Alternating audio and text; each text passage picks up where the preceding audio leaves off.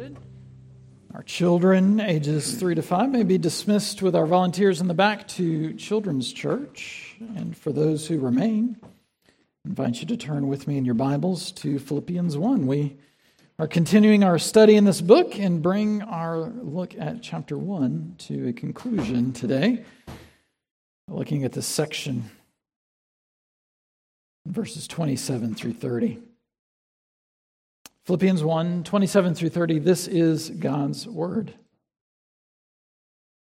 Only let your manner of life be worthy of the gospel of Christ, so that whether I come and see you or am absent, I may hear of you that you are standing firm in one spirit, with one mind striving side by side for the faith of the gospel and not frightened in anything by your opponents.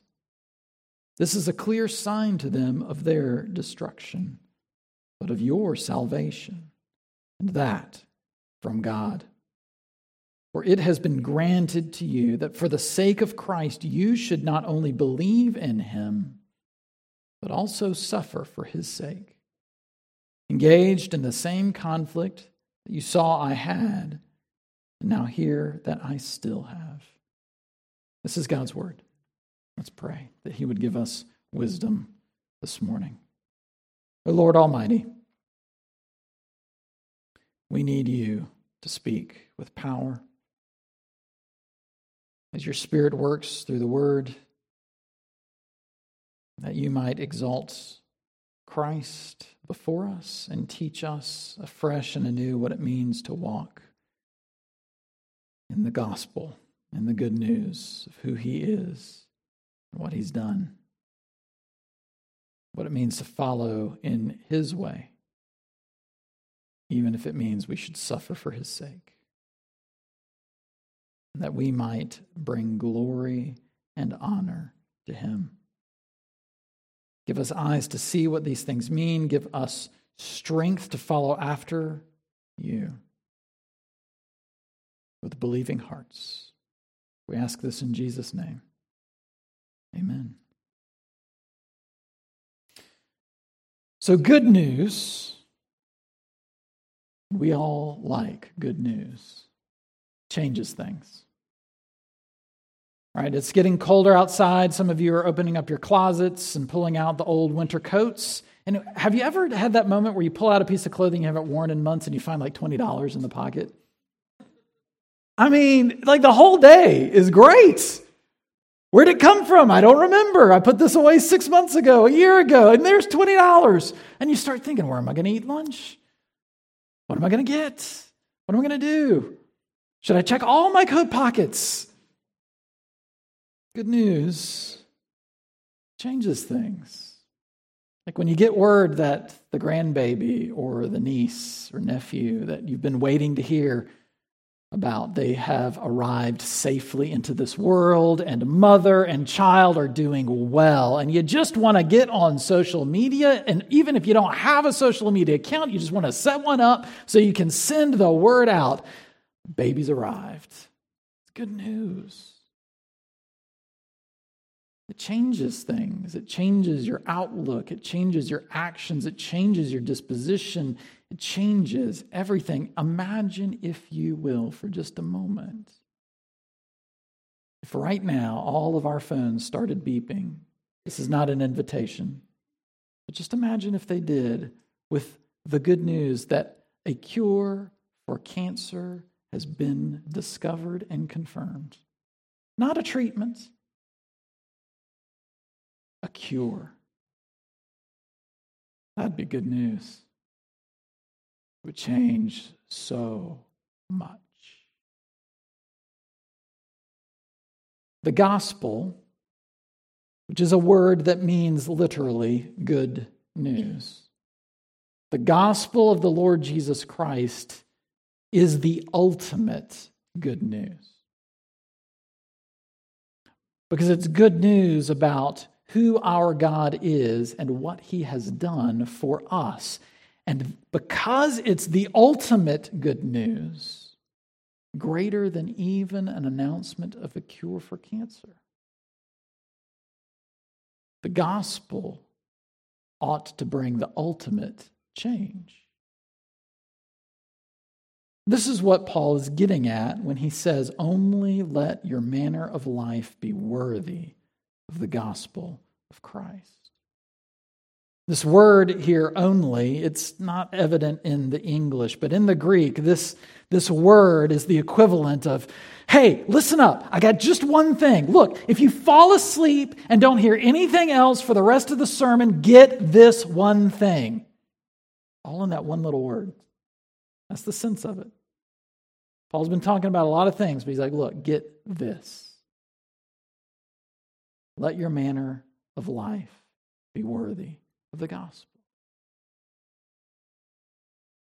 Now, let your manner of life be worthy is all also one word in the Greek. Greek is both a frustrating and beautiful language sometimes, and it's this verb that's connected to uh, the Greek word for city and citizenship. And Paul is using that word in a way that he doesn't usually, or he's using a word that he doesn't usually use in this context, because in Philippi, a Roman outpost, a Roman colony. Citizenship in the Roman Empire was held in high regard, and Paul's own dealings in Philippi drew upon the power and worth of his Roman citizenship. And he's telling the Philippian believers your Roman citizenship is nothing compared to the citizenship that you have in the kingdom of heaven, in the kingdom of God.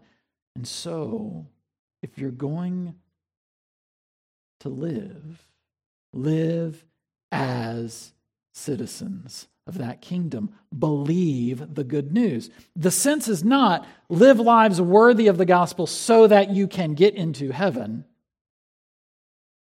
The sense is there is good news that's been announced.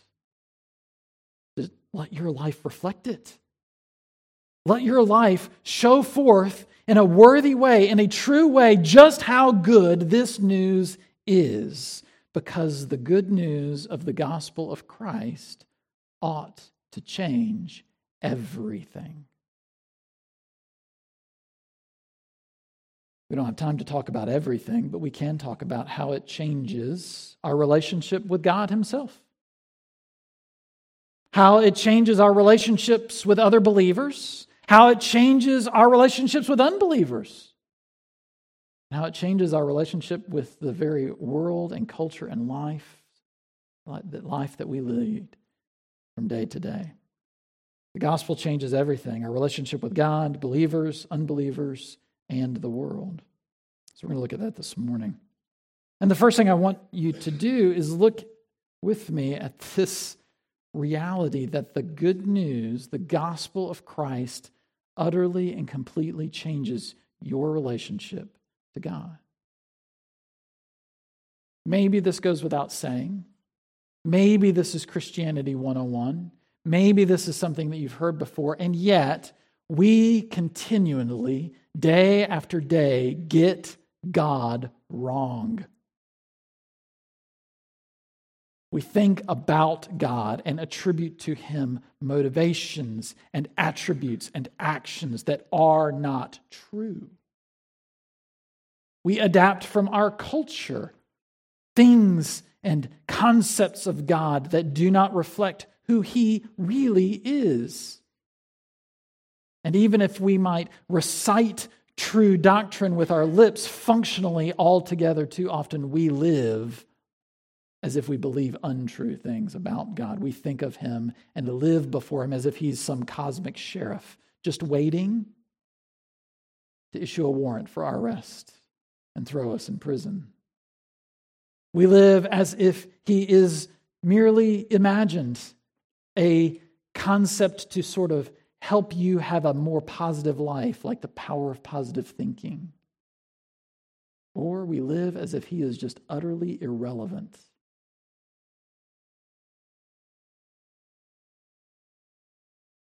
thing is, when you grapple with the truth about who God is, it shatters all those misconceptions. Reality has a way of doing that. You've ever heard scratching in the wall? Yeah. It's always disconcerting to me. Like, is this a pipe? Is this bugs? Is what is going on here? And imagine you keep hearing this scratching and you're trying to find it and you're spending, you know, days or weeks waiting, trying to figure out exactly where it's coming from. And when you finally get up the nerve to dig into the wall, you find out there's been a rat's nest there the whole time. And you realize maybe I should have done something about this sooner, not let it wait and fester. There's going to come a time when we're confronted with the truth of who God is as well. And if we've lived in denial of those truths, we're going to wish we had grappled with them sooner. But what the gospel is, is an announcement of good news about who God is and what he's done. Paul speaks here of the salvation that the believers in Philippi have and share with all believers everywhere. A, a, salvation from sin, a salvation from death, a salvation from alienation from God, a salvation that they did not earn, that they did not accomplish, that they did not merit that they didn't even dream of, a salvation that is theirs from God. And the good news is an announcement of that salvation, an announcement of how God has accomplished it. That in Christ, God dealt with all of our sin and all of our shame.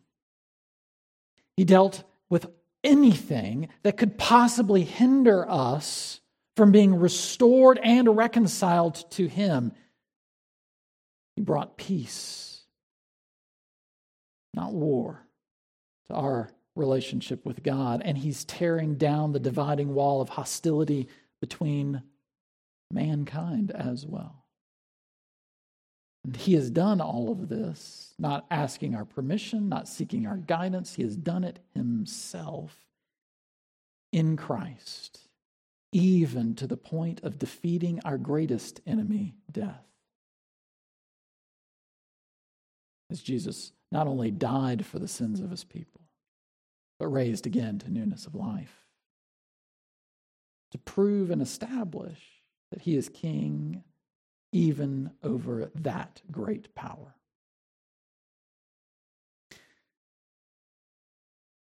And he sends his spirit to us that he might work the truth of that good news in us and through us so that that announcement of who God is and what he's done might be known every corner of the world. This is why Paul can admonish them that he wants to see them standing firm in one spirit. It's not a reference to some mere human spirit, but to the knitting together by the Holy Spirit of these believers in Philippi by the power of God because of what has been announced in Christ through the gospel.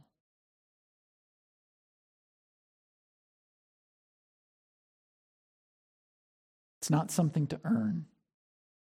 It's not something to work for. It's not something to accomplish. It's not something to memorize. It's not something to achieve. It's not something to check off. The gospel is an announcement from God to you. He has cleared the way in Christ for you to be reconciled and restored to Him, and there is nothing that can prevent that restoration and reconciliation.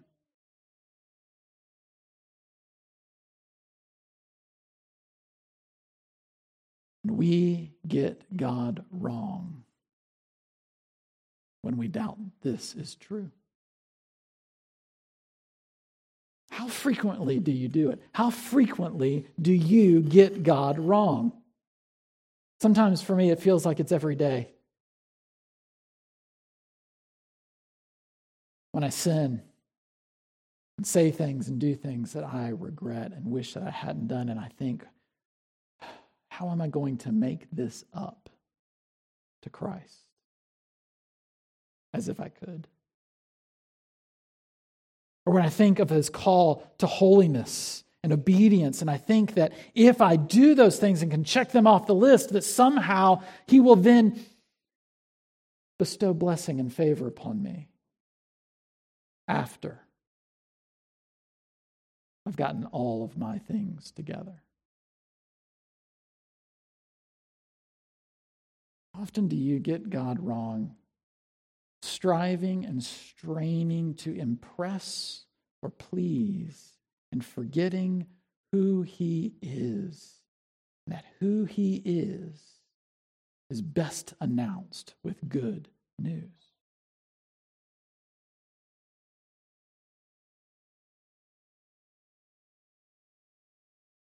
The gospel ought to change the way we relate to God, but it also ought to change our relationship to other believers. We don't just get God wrong, we get church wrong, we get community wrong. Often, notice, preface this question with how often, not if. How often do you get disappointed in the church?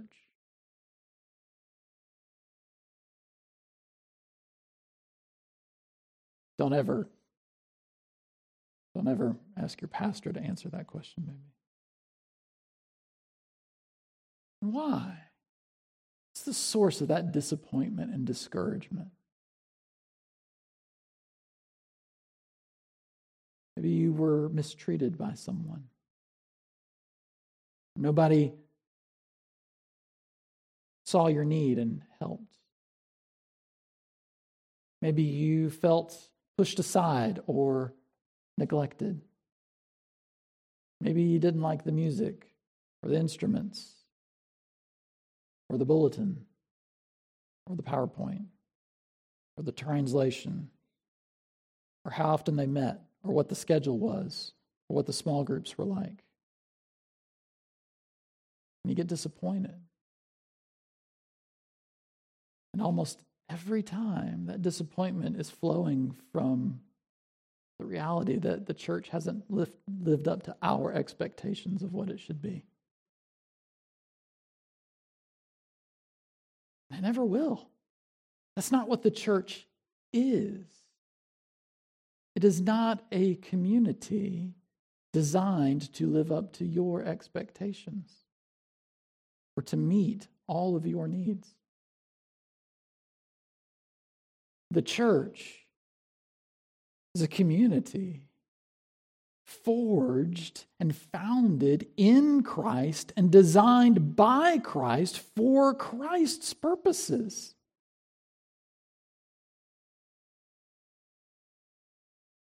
And when we come to the church looking for everyone else to do for us, we will always be disappointed. Because there is no one here who is able to do what Christ is able to do. To be for you what Christ is able to be. Sometimes we come to the church thinking it's only going to measure up if it measures up to my expectations. But the church is a lot more like what C.S. Lewis describes in The Four Loves as the love of friendship. It's a community that's gathered together like, like a couple of friends. Friends don't get together simply because they always meet one another's expectations. In fact, that's almost never the case. Friends almost always get together for some common purpose Lewis describes it with a metaphor of two people walking side by side in the same direction for the same goal.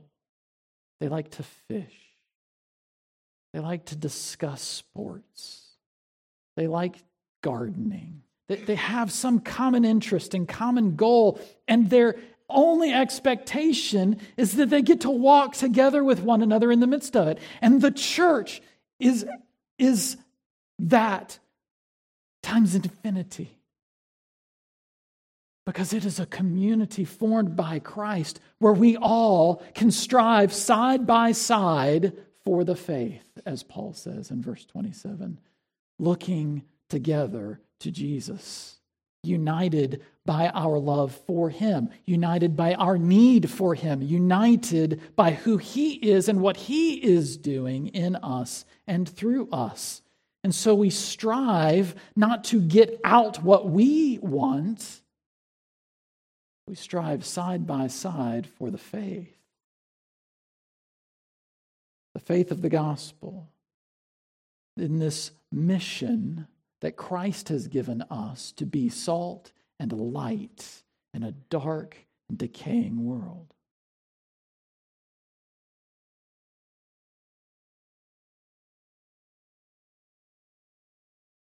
What are your expectations of this community? Dietrich Bonhoeffer, in his book Life Together, spends quite a big deal a good deal of time deconstructing our expectations of what this community would be. You can't deconstruct them if you don't know what they are. What is it that you're expecting here?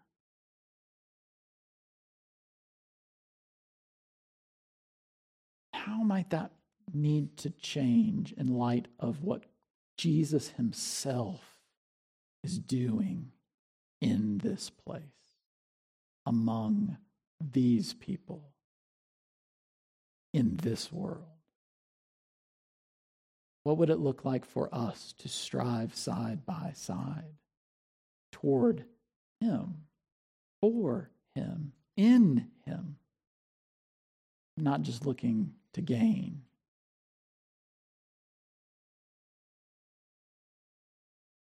How would that change the way we treat one another? How would that change the way we support and encourage one another? How would that change the way we are able to bear one another's burdens? How would that change our propensity towards grumbling and complaining?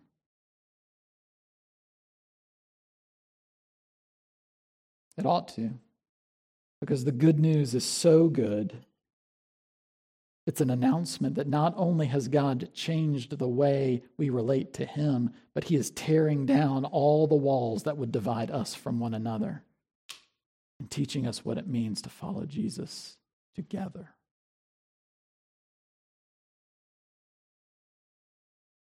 Doesn't just change our relationship with God or our relationship with believers, the gospel also changes our relationship to unbelievers.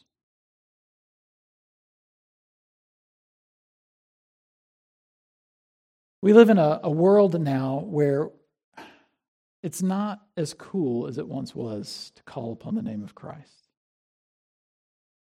And we seem shocked by that for some reason. My dad um, would take my brothers and I to uh, the University of South Carolina football games uh, almost every weekend because my mom worked for the University of South Carolina and could get really cheap tickets in a really good section. So we would go watch mediocre football, and it was fun. It was a good weekend activity. But my dad, you see, was a graduate of, the, of Clemson University. And whenever Clemson came to uh, Williams-Brice Stadium to play the Gamecocks, he would come decked out in all of his Clemson clothes, right here in the middle of all of the Gamecocks fans section and it was embarrassing for me and my brother, but dad didn't care. And people would say stuff and make snide remarks as they're losing. And dad, dad was never surprised for some reason that he got some pushback for coming dressed as a Clemson Tiger. Why is it that we are surprised, shocked even, when the world doesn't like it when we live for Jesus? Now, now understand, even as we read uh, from the words of Christ, it's easy also for the world uh, to not like you because you're just a jerk. That's not what Jesus is talking about. Right? It's anytime anybody accuses you falsely because of your faith in me. But how often does that happen? Where, because we hold to the truth of Scripture and to the truth of the good news of who Jesus is, the world looks upon us with disdain.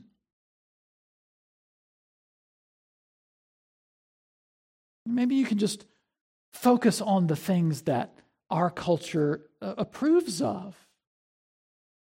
Here in the South, we can talk a lot about the evils of abortion. And we can talk a lot about the, the Christian sexual ethic and the, the purity that, that Christ calls us to. And we don't get a whole lot of pushback because, you know, of course that's true. But if you were to go up north and talk about some of those things, or out west, you might get your gasps. What do you mean? I'm not free to pursue whatever sexual desires I want whenever I want. What do you mean it's not my body, my choice? Of course, if you were to talk here about the evil of racism and partiality, and the need for Christians to be generous and kind and caring for the poor, you might get a lot of pushback there too. Well, it's their fault that they're poor, isn't it? There's no such thing as injustice. Everything's fixed and the world is fine and a happy place. The thing is, when you teach all of those things, which are all true, core, Christian, conservative, Christian, orthodox doctrines, wherever you go, preaching the lordship of Christ over all those things and more, you preach faithfully, if you live faithfully, it will cause offense. You will get pushback and opposition, and you shouldn't be surprised. Nor should you be frightened. Paul says that he wants us to stand firm in one spirit, with one mind, striving side by side for the faith of the gospel, and not frightened in anything by your opponents. Not frightened by what laws they might pass. Not frightened by what they may or may not counsel, cancel or counsel. Not frightened by whatever unjust treatment you may suffer because of your faithfulness to Christ. And he says this strange thing. He says, This is a clear sign to them of their destruction, but of your salvation, and that from God. What does that mean? What is he talking about? What's the sign? What Paul is saying is, is our unity with one another in Christ, striving for the faith of the gospel and staying true to what God has called us to do and to be because of Jesus is a sign of how good the good news is. That we would give up everything for that. And how dangerous it is to reject it. It's a sign of their destruction unless they too receive the good news. But it's a sign of our salvation because as we've heard announced from God, He is able to save us from everything.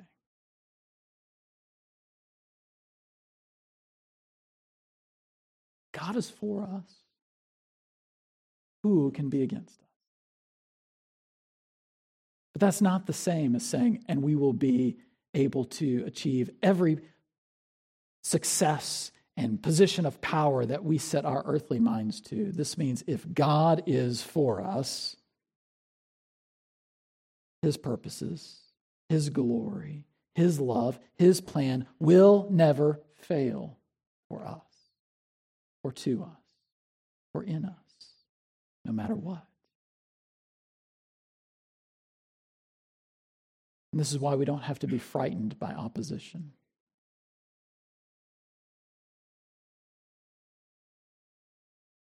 What do your fears reveal about what you really love? About what you really think is good news? And we got an election coming up in a couple days. Maybe it's set you on edge, maybe not. Have you put too much stock in princes? That this would cause you to shake and wonder will God's purposes prevail?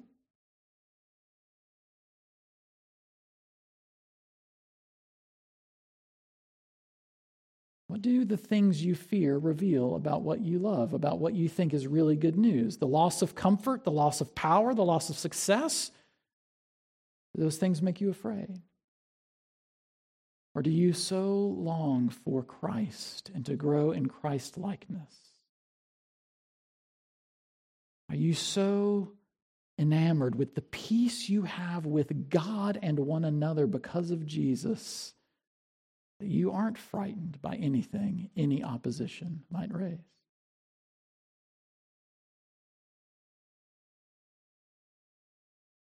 Finally, I want you to see that the good news of the gospel also changes our relationship to the world, which is to say, it changes the way we live. Sometimes we treat the gospel as an extra flavor that we add to our lives.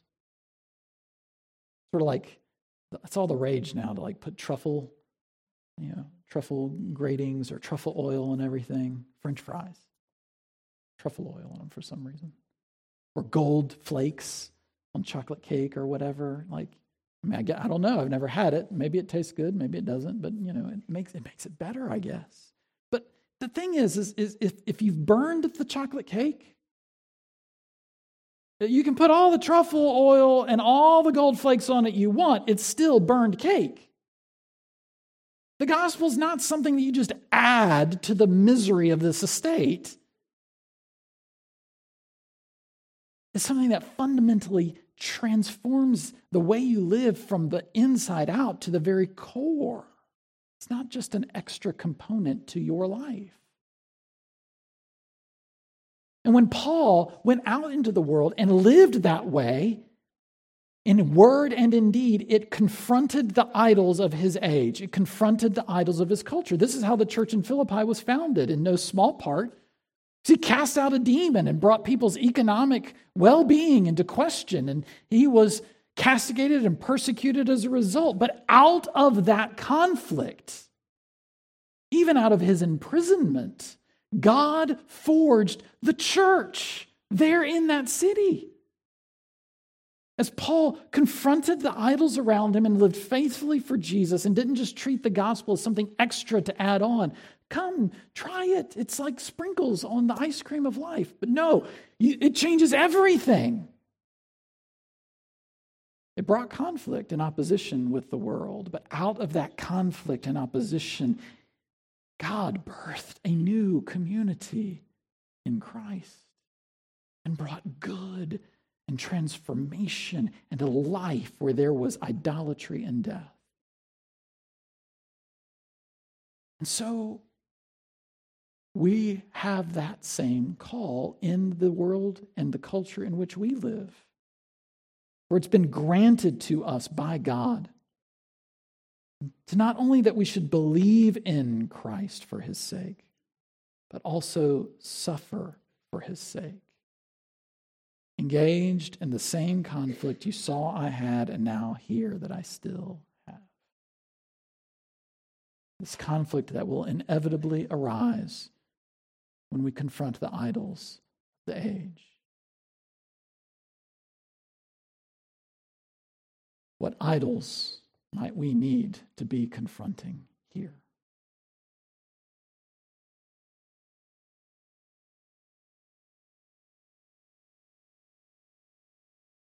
And what will God bring forth from that conflict that is of eternal value, that is of glorious good, that is proof that His good news is the ultimate good news? And do we have the patience to wait and see what he will do? Look, this isn't rocket science. Either you really believe that the good news is as good as God says it is, or you don't. It's not something you just give lip service to and say, oh, yeah, I, I believe, of course I believe. Of course I'm a Christian. I'm not a communist, crying out loud. No. Does your life reflect that you really believe that this is the ultimate good news? Is your life worthy of it? Does your life reveal the surpassing worth of the good news of Christ? That's the charge. That's the challenge. And if you miss everything else, don't miss this. Pray with me. Heavenly Father, help us. Help us to see how good this good news is. Help us to see how it changes everything. Lord, we know that, that it's not an instantaneous thing. We know that we have to grow. We know that it's a, there's a striving, that there's a living, that there's a path you've called for us to walk, and that in that you are conforming us more and more into the likeness and image of Christ. But help us, O oh Lord, to start that path knowing that it's worth it because the good news of Jesus Christ is the ultimate good news. Do this, we pray, for the sake of Christ. Amen.